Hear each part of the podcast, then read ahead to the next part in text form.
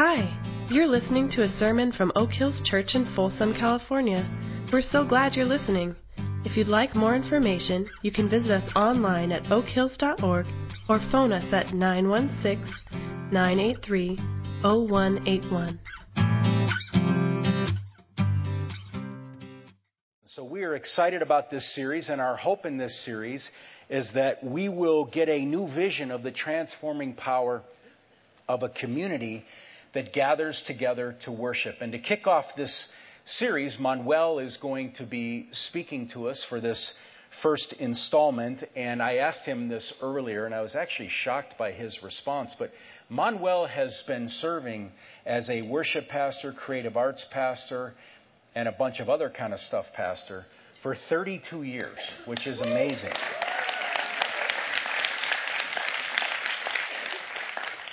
He's been working at Oak Hills for longer than a lot of us have been born, which is pretty amazing. It really is, 32 years.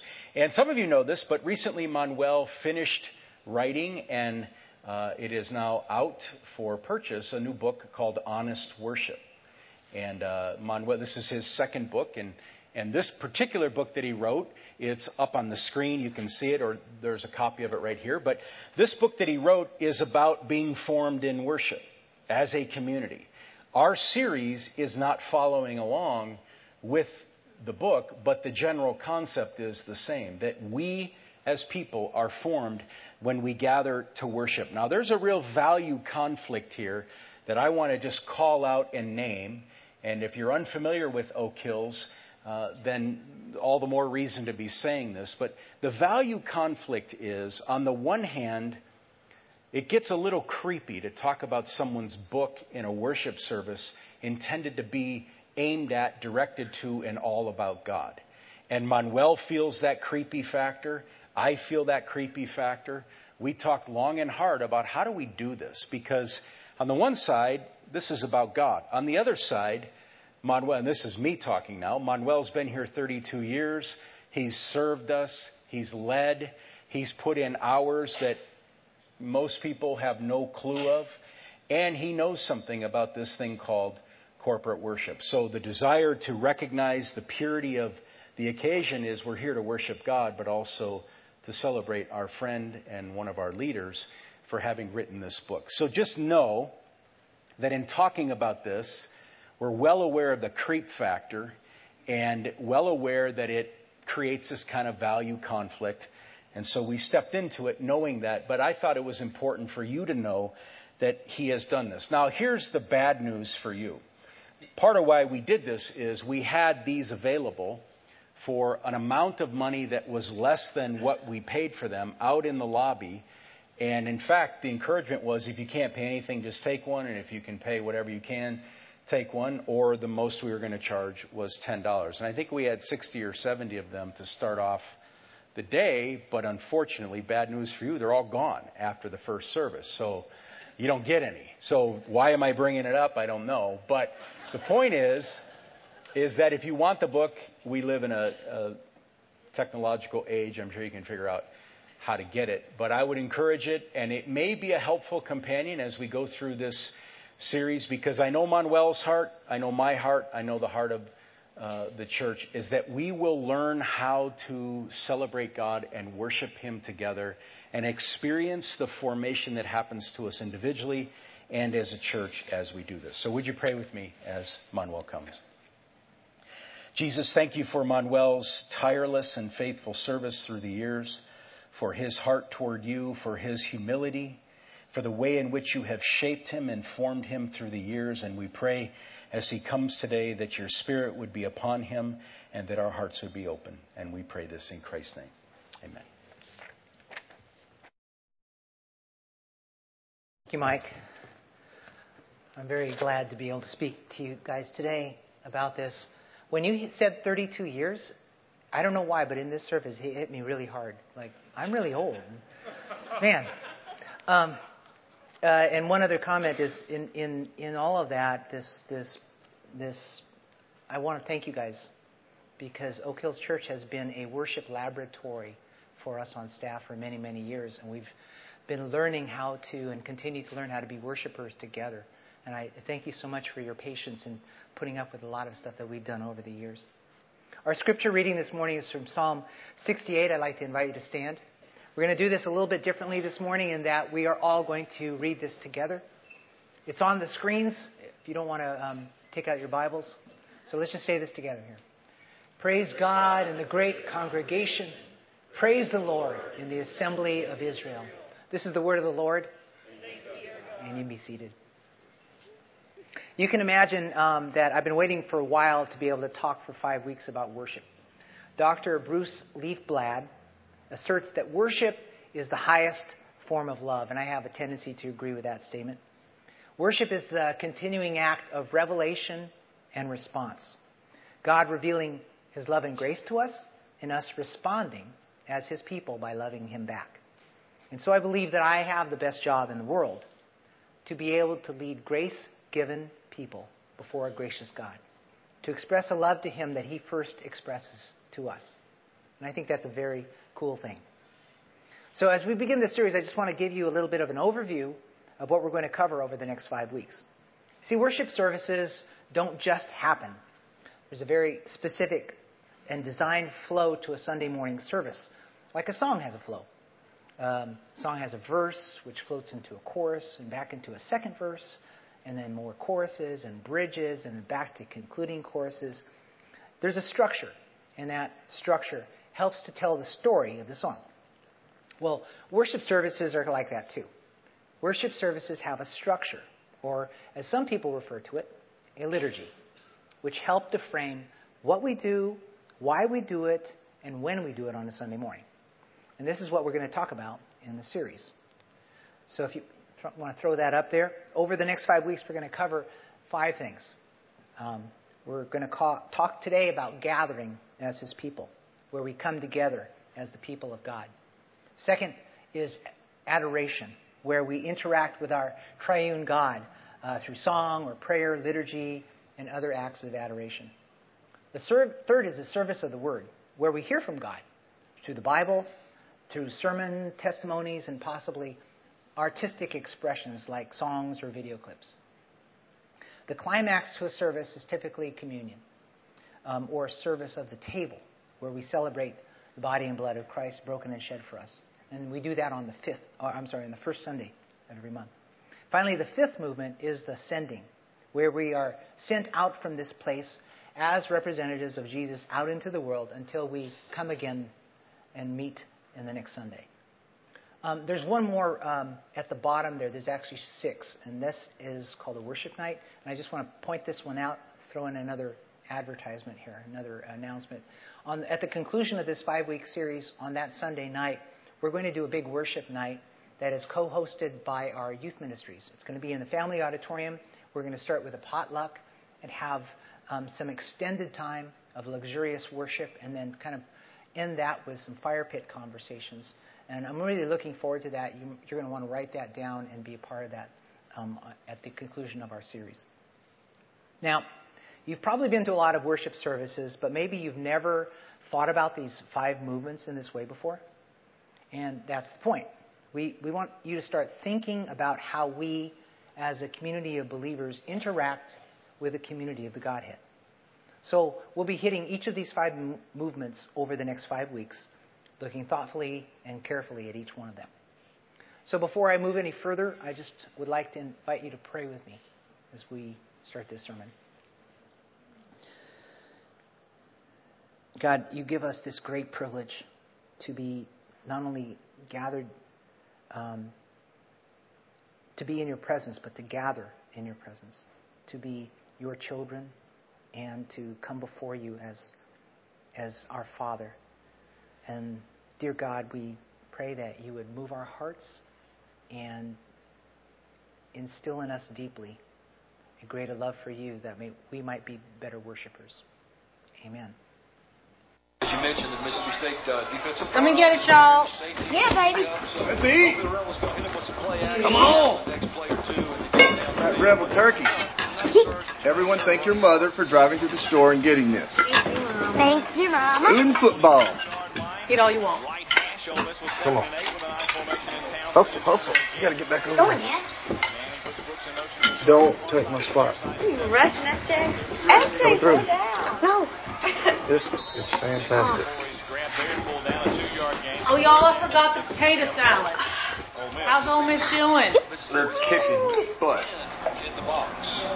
One wide receiver left roll is one corner, number 30 out in press coverage. Obviously, Sean, and salad. everyone else with dogs up in the box, so expecting to run. Great, Mom. Rebels Oh, good. Thanks, away Mama. there. Yeah, Mama. Nice little surge, but uh, not Come on. much running inside. Come on. The Rebels got third and long here. Birdsong and Mawini on the tackle. Ole Miss 5 of 10 on third downs from the 26. Third down and 6 for the Rebs Come on, here. defense. Rain is slow. Let's see if they try a pass or not. Now Turner goes in motion out of the backfield. State showing blitz. Here they come. Manning to throw. Runs to his right. Throws it at the feet of the Hey! Whoa. What? No! But it's Thanksgiving. Wow. Why are we eating here?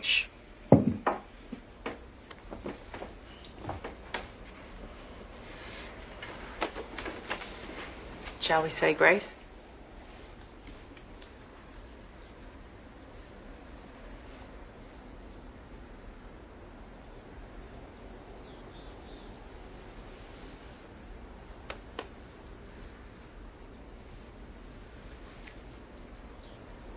Heavenly Father, we thank you for all the many blessings on this family. We thank you for bringing us a new friend. And we ask that you look after us on this holiday season, that we may never forget how very fortunate we are. Amen. Amen. Check the score. Up by ten. Collins, can you pass me the green beans, please? Don't pick it with your fingers. Just take take a spoon. Take.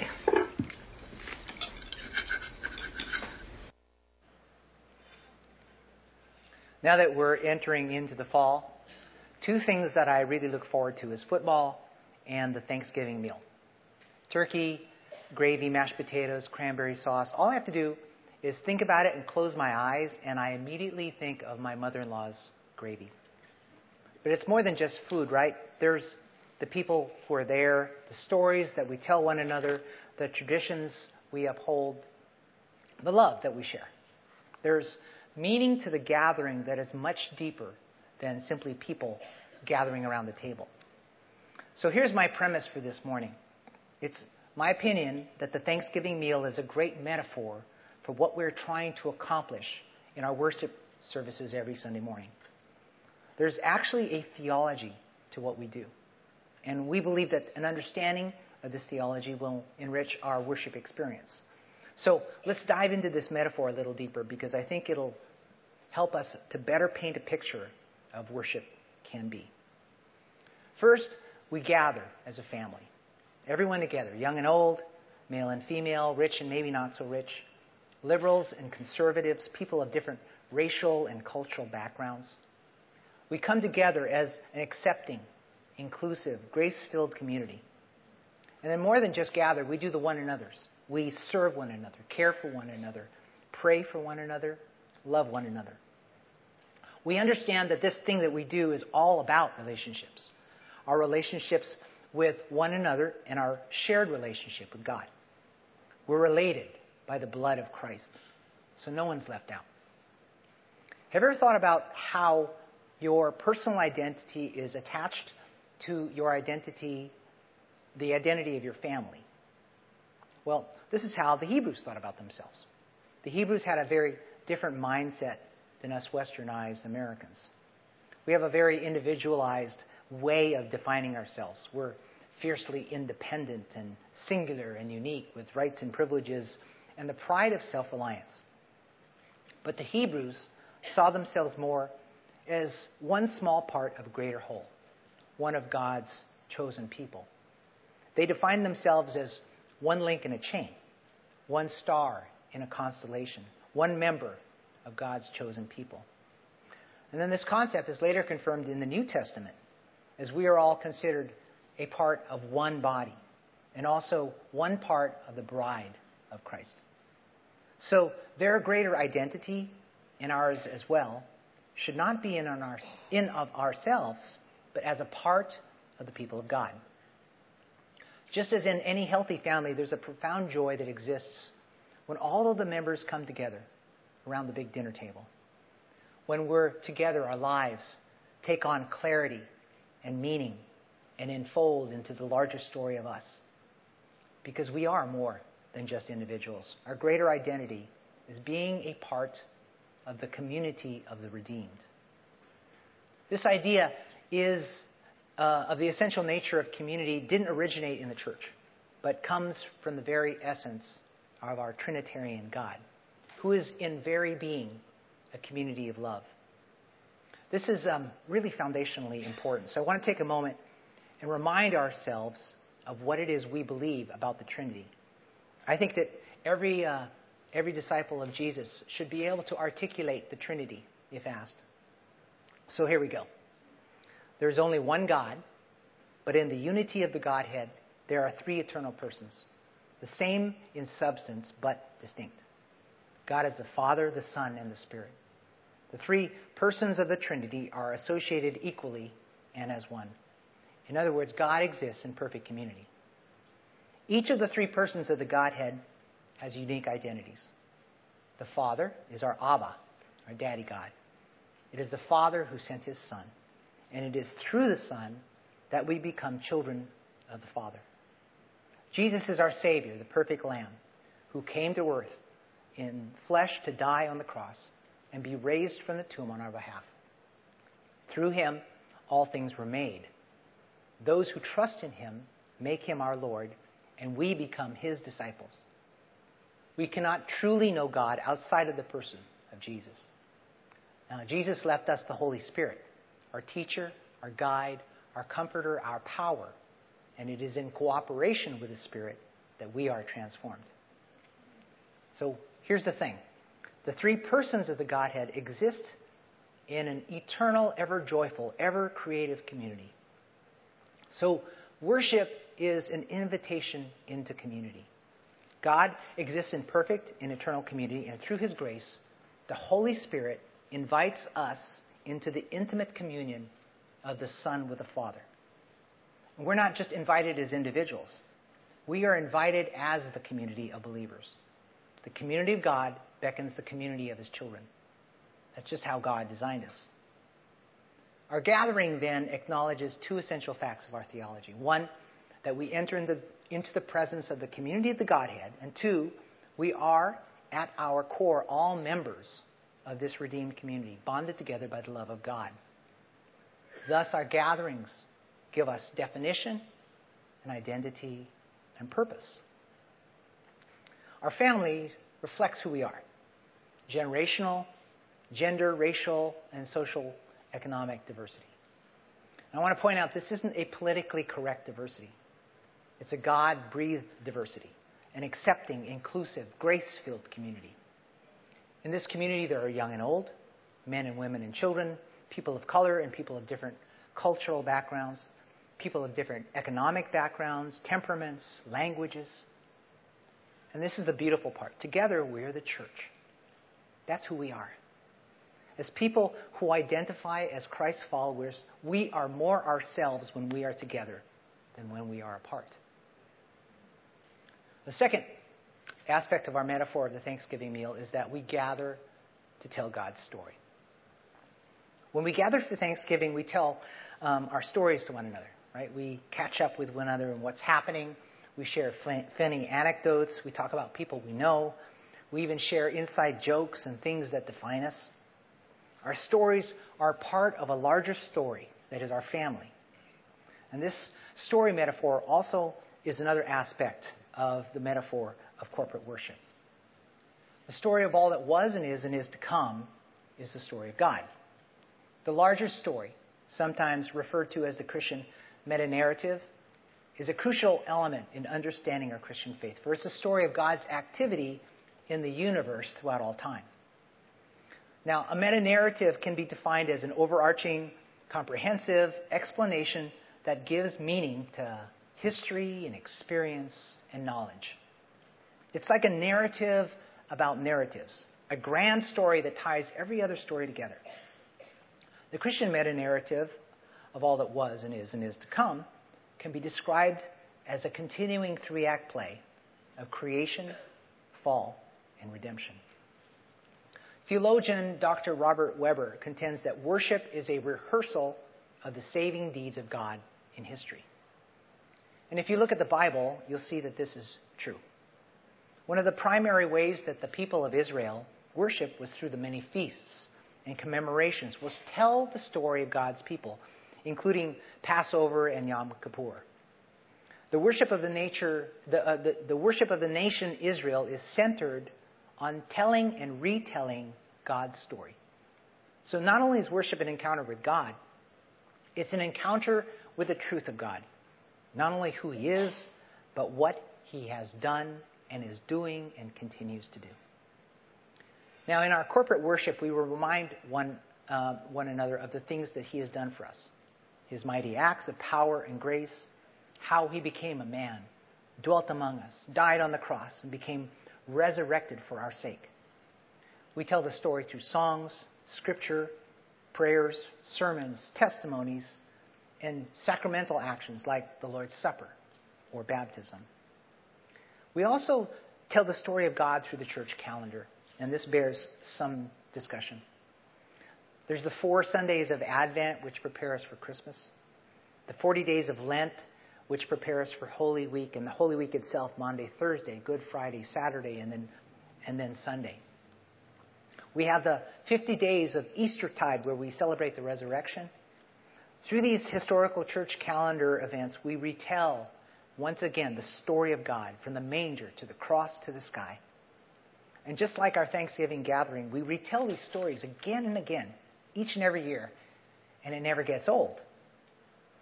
Many of you recall what we state every year. Um, one of my favorite services, the Candlelight Christmas Eve service, and it's on the screens.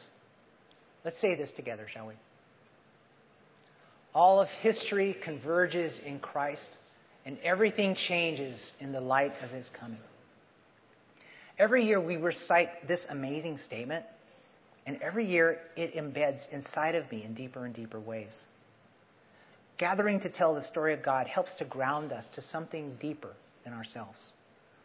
We can insert our own stories of redemption, our own testimonies of being able to say, I once was lost, but now am found, into God's larger story. And then when we gather as a community, we remind one another that my story is entwined with your story, which is entwined with her story, which is entwined with his story.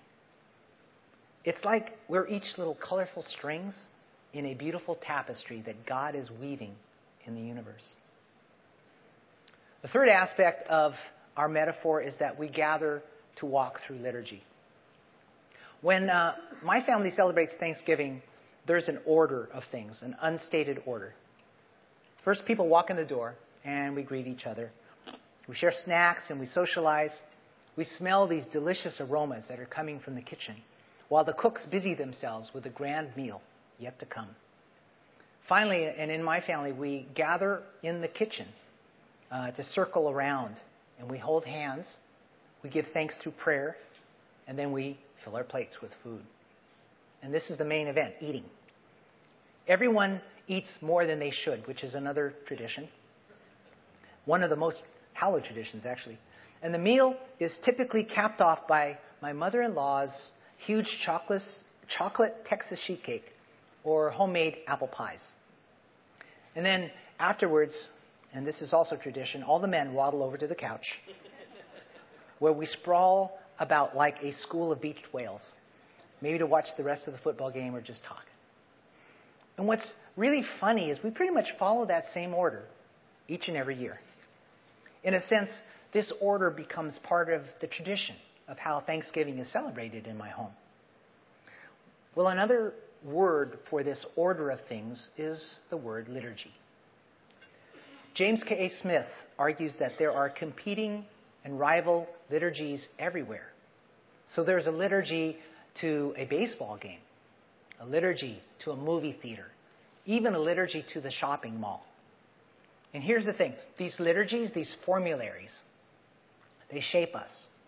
These repeated practices form or deform our souls.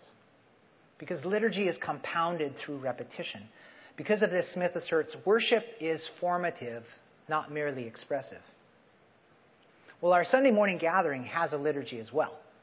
There's an order to what we do in worship, and that includes everything from walking in the door to leaving at the end. Now, I'd like to invite you to take out your bulletins for just a moment. And for many, many years, we have had this order of worship in the front of your bulletins. There is a gathering, adoration. In our, in our case, we add another one called community where we put announcements. And by the way, the, the, the uh, historical ancient church didn't, didn't do announcements. um, there's service of the word. On the first Sunday of the month, we have service of the table, and then there's ascending. Those um, are there every single week to clue you in on our particular liturgy. Now, those of you who are part of Oak Hills know that we are really big on spiritual disciplines and practices because we believe that these external actions can help to form us internally. They form our souls. Well, the practice of our Sunday morning liturgy is one of those spiritual practices which form us. Our worship service is corporate spiritual formation. And this has a lot of implications. First, spiritual fact, uh, uh, practices form us through repetition. You have to do it over and over again. Just like a, a golfer practices their swing over and over so that it becomes internalized and natural. Or a musician practices their instrument over and over so that it becomes a natural extension of their personal expression. So spiritual practices form us through these repeated actions. So you have to come every Sunday. Second, you can't just go through the motions. You know, show up late, leave early, not fully engage with our minds and hearts and bodies. If you expect the spiritual practice of the liturgy to form you, you need to engage with the singing, engage with the sermon, engage in community, engage in the reality of the Spirit of God actually in the room. And what this means practically is that you have to show up, like regularly, preferably every week.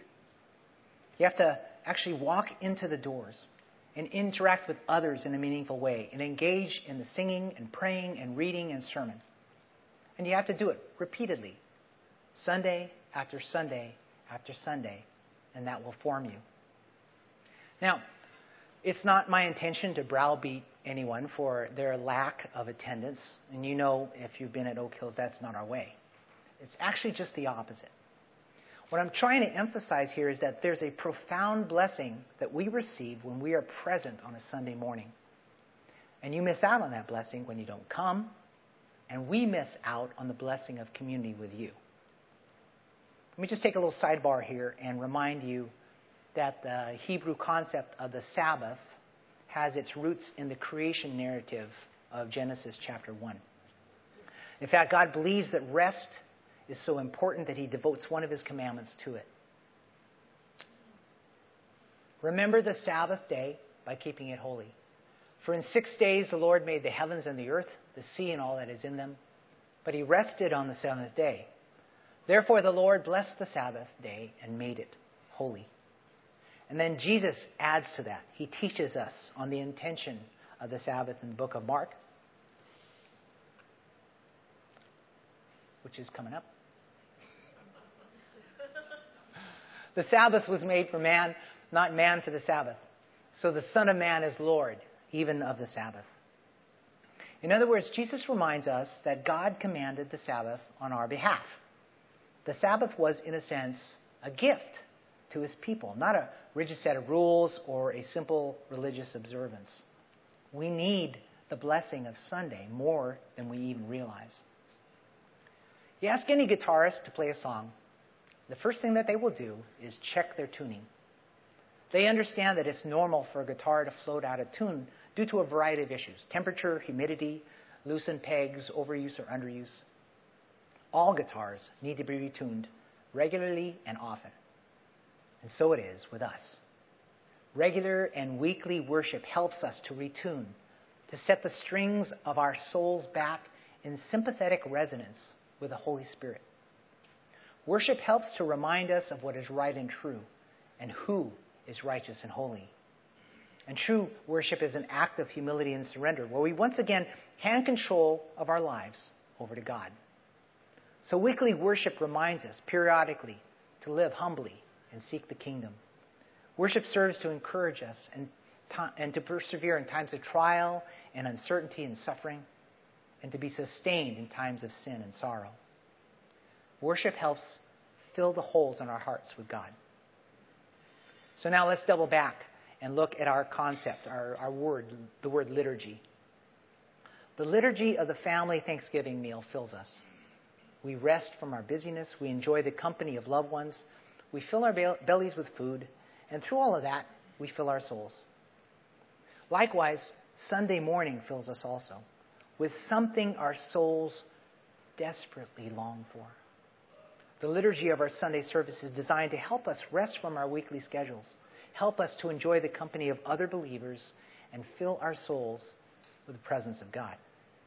And in that filling, our souls are formed and shaped.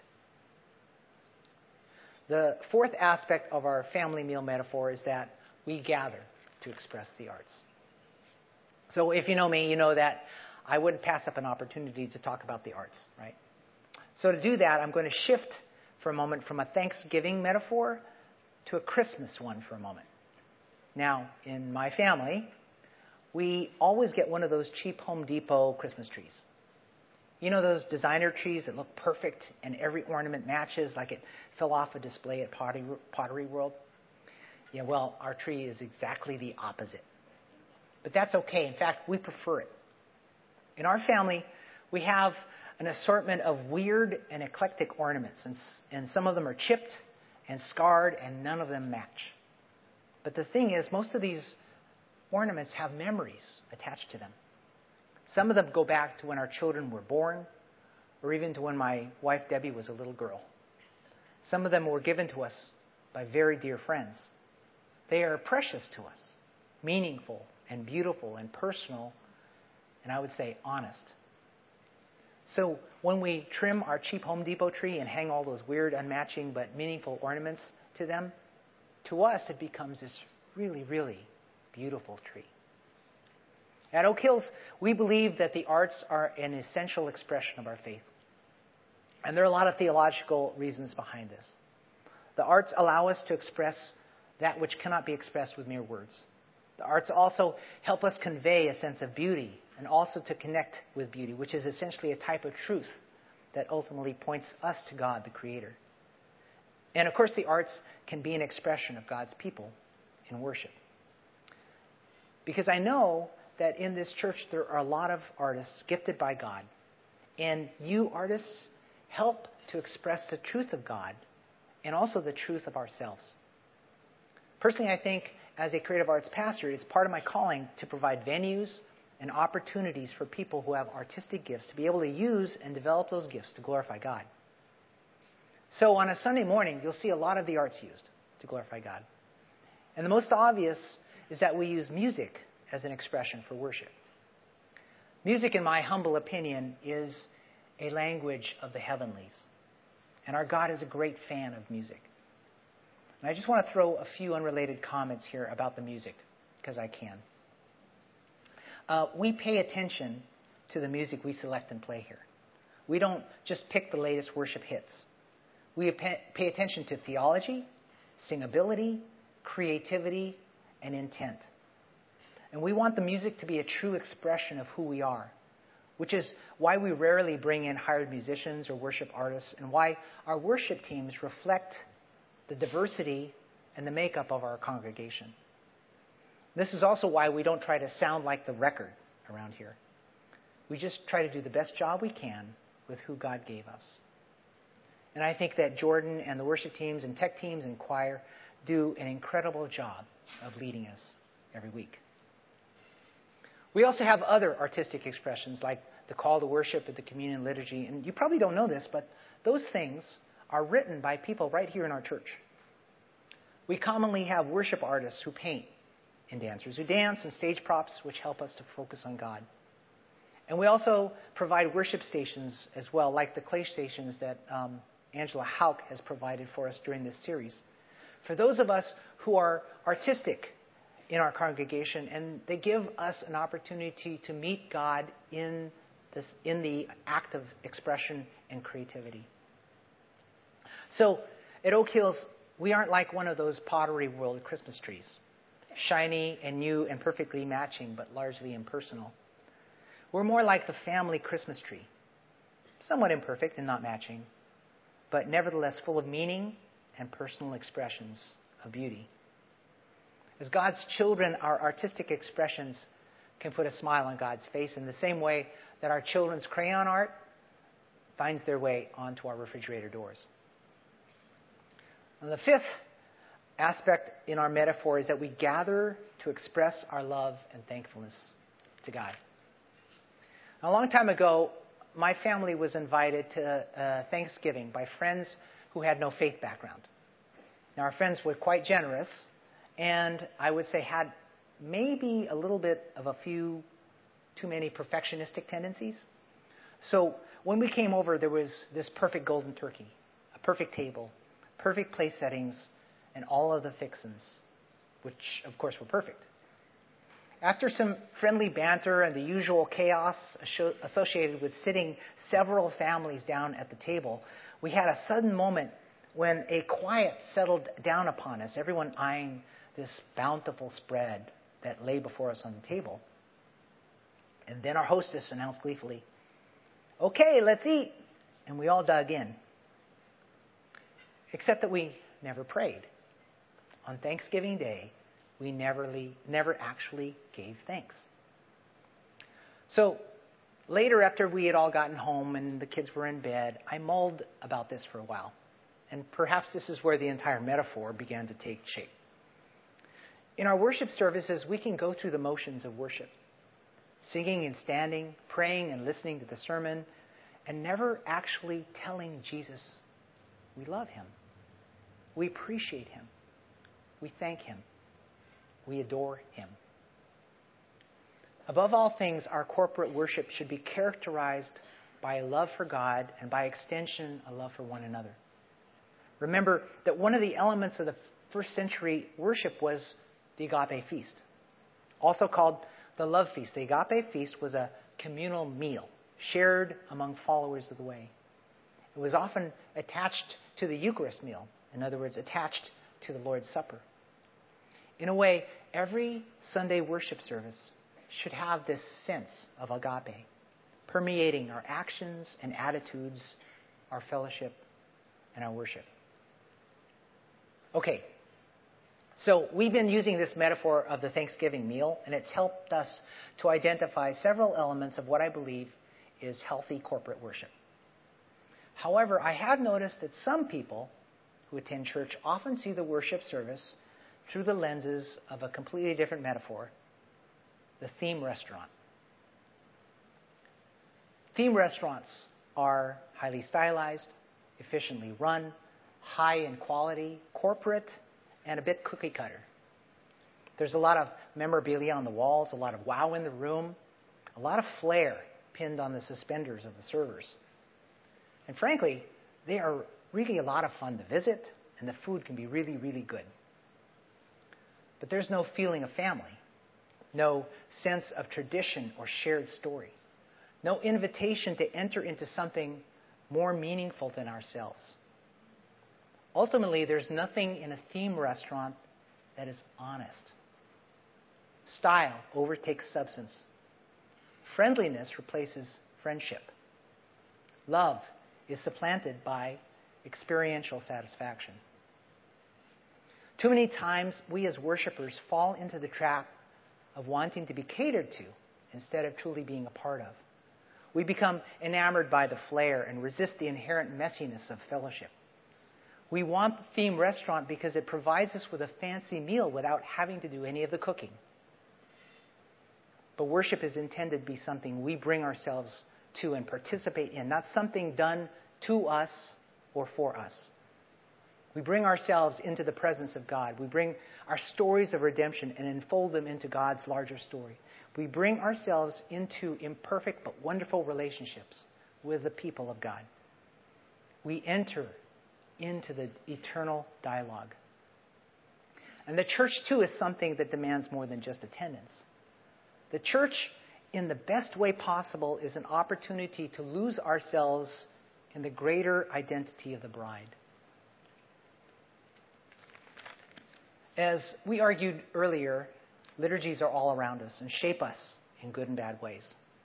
Just as there is a type of liturgy to the family traditions which make up our holiday meal, so there is a, a liturgy to the worship service that forms our souls.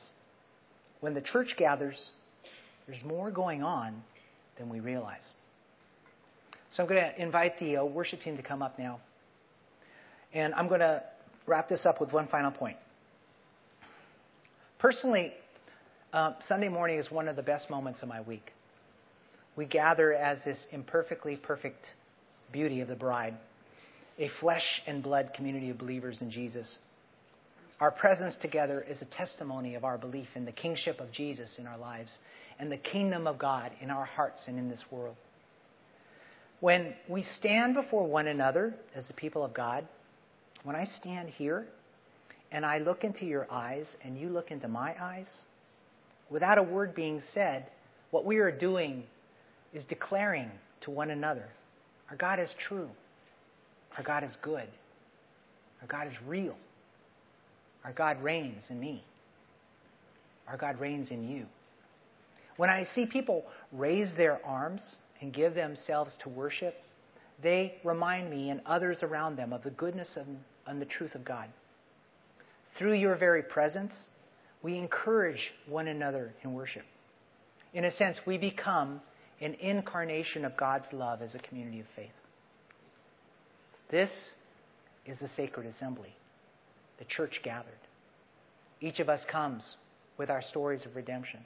And these stories entwine together when we gather and they unfold into the larger story of God. We act out that story right here. Our gathering gives us meaning and identity that is greater and deeper than our individual selves. But here's the thing you can't be the church if you aren't in the room. You can't participate in community if you don't show up. Not only do you miss out on the essential act of communal worship, but those who are present lose the benefit of fullness of worship with you. And there's this sweetness to the sacred assembly that I often feel during times of worship. Those times when we, we gather together and we are more than just a crowd in the room. We're gathered in His name, at His throne, for His glory. We are His people, His beloved, the community of the redeemed, a hallelujah people. And it is in those moments amongst God's people and singing God's praises that I believe that we are more ourselves than we know. Would you pray with me? And as we pray, I just want you to help give you a moment to center yourselves and reconnect with the Spirit of God that we know is here in this room. Help, um, give you a moment to help you to retune the strings of your heart so that they might be that resonant frequency that allows the Spirit of God to, to reach out to you.